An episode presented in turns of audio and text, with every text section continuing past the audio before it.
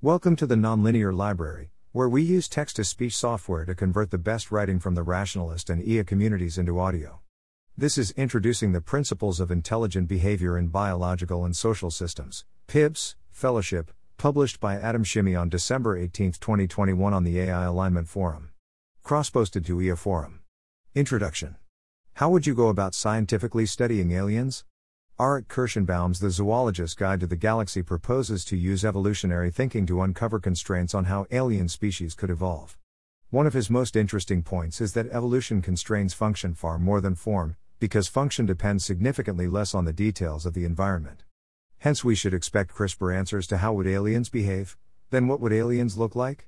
And in the course of his book, he gives the best answer he can find to the former question. So, when confronted with the question of how to study something he couldn't gather data on, Kershenbaum leveraged analogies to biological systems he couldn't had studied, and the underlying constraints brought on by the mechanisms of natural selection.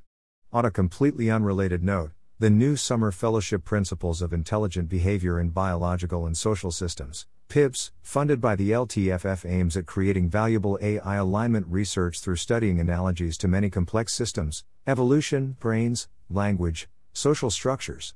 Fellows will have graduate research experience in fields studying such systems, working on a concrete alignment project in collaboration with an established alignment researcher. The fellowship will run during all of summer 2022.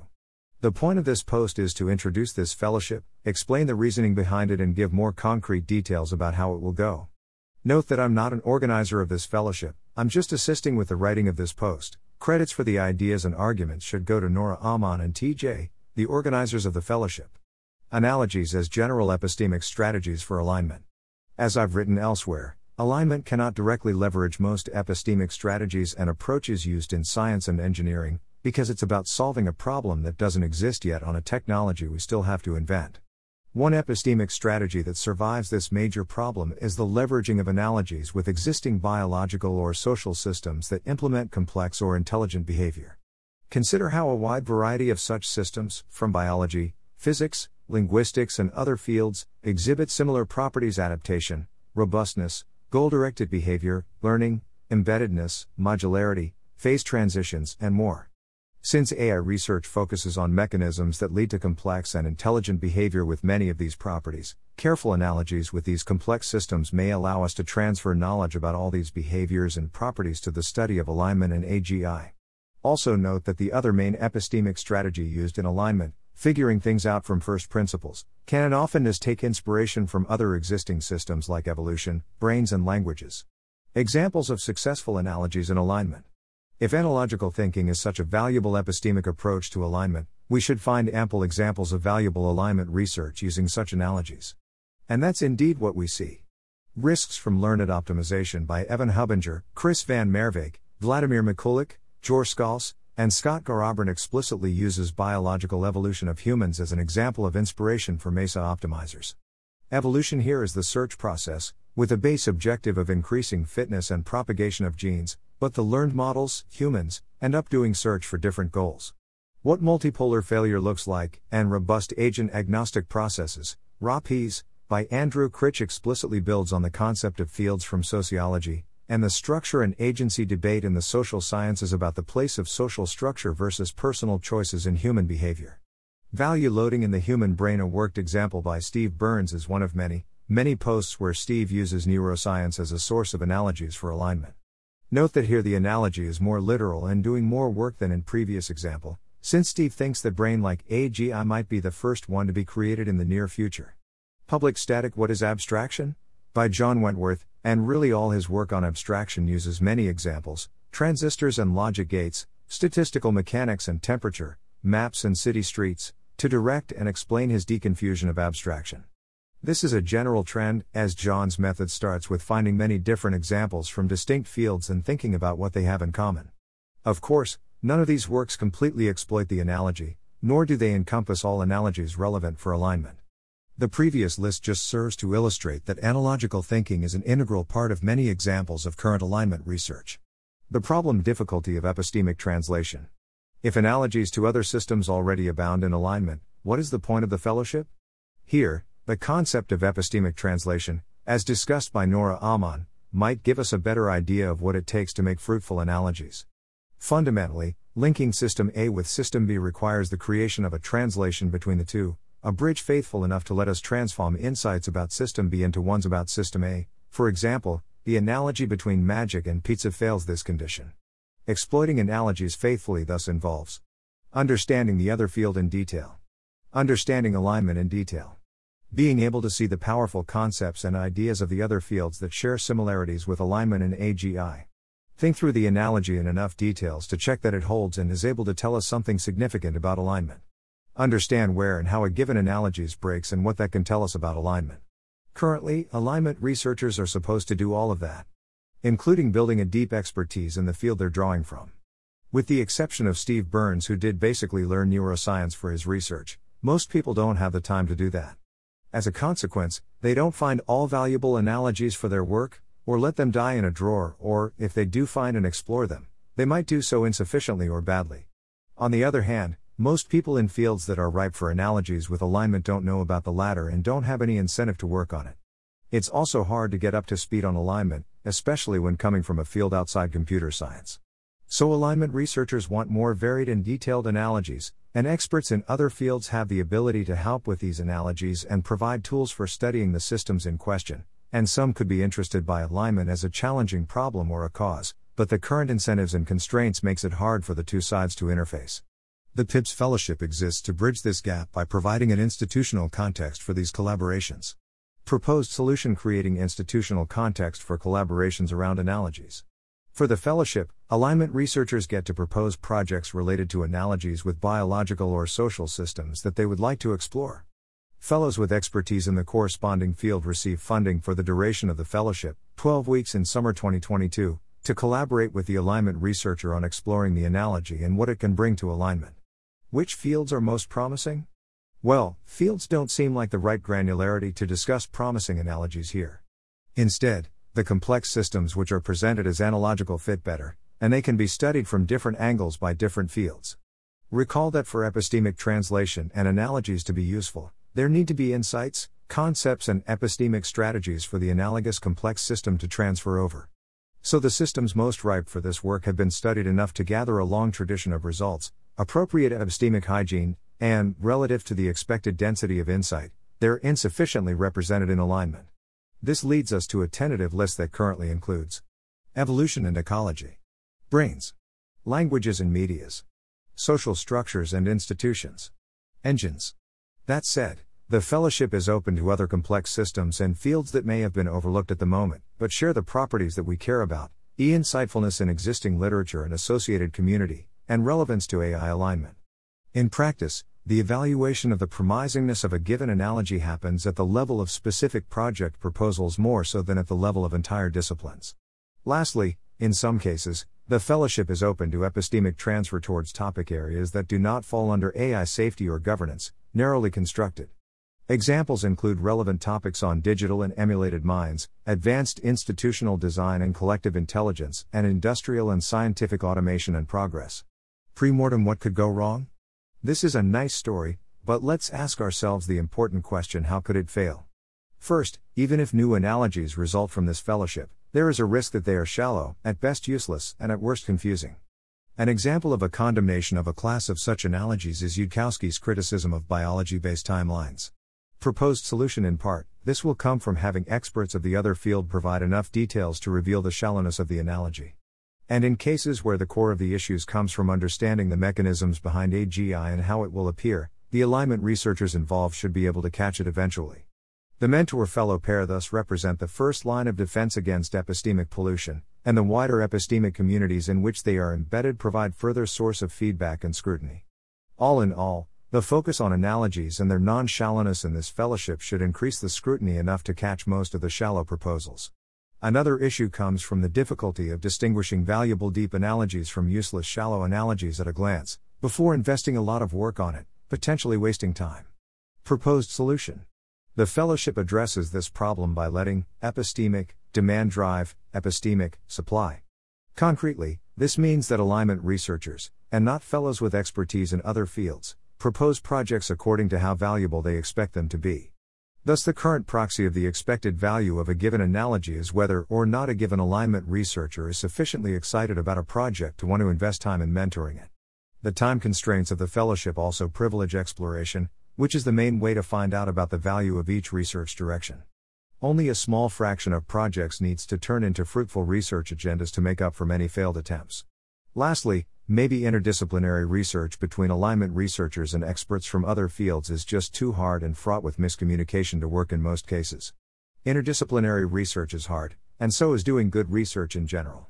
The purpose of the fellowship is to find out more about these potential issues and solve them as well as possible.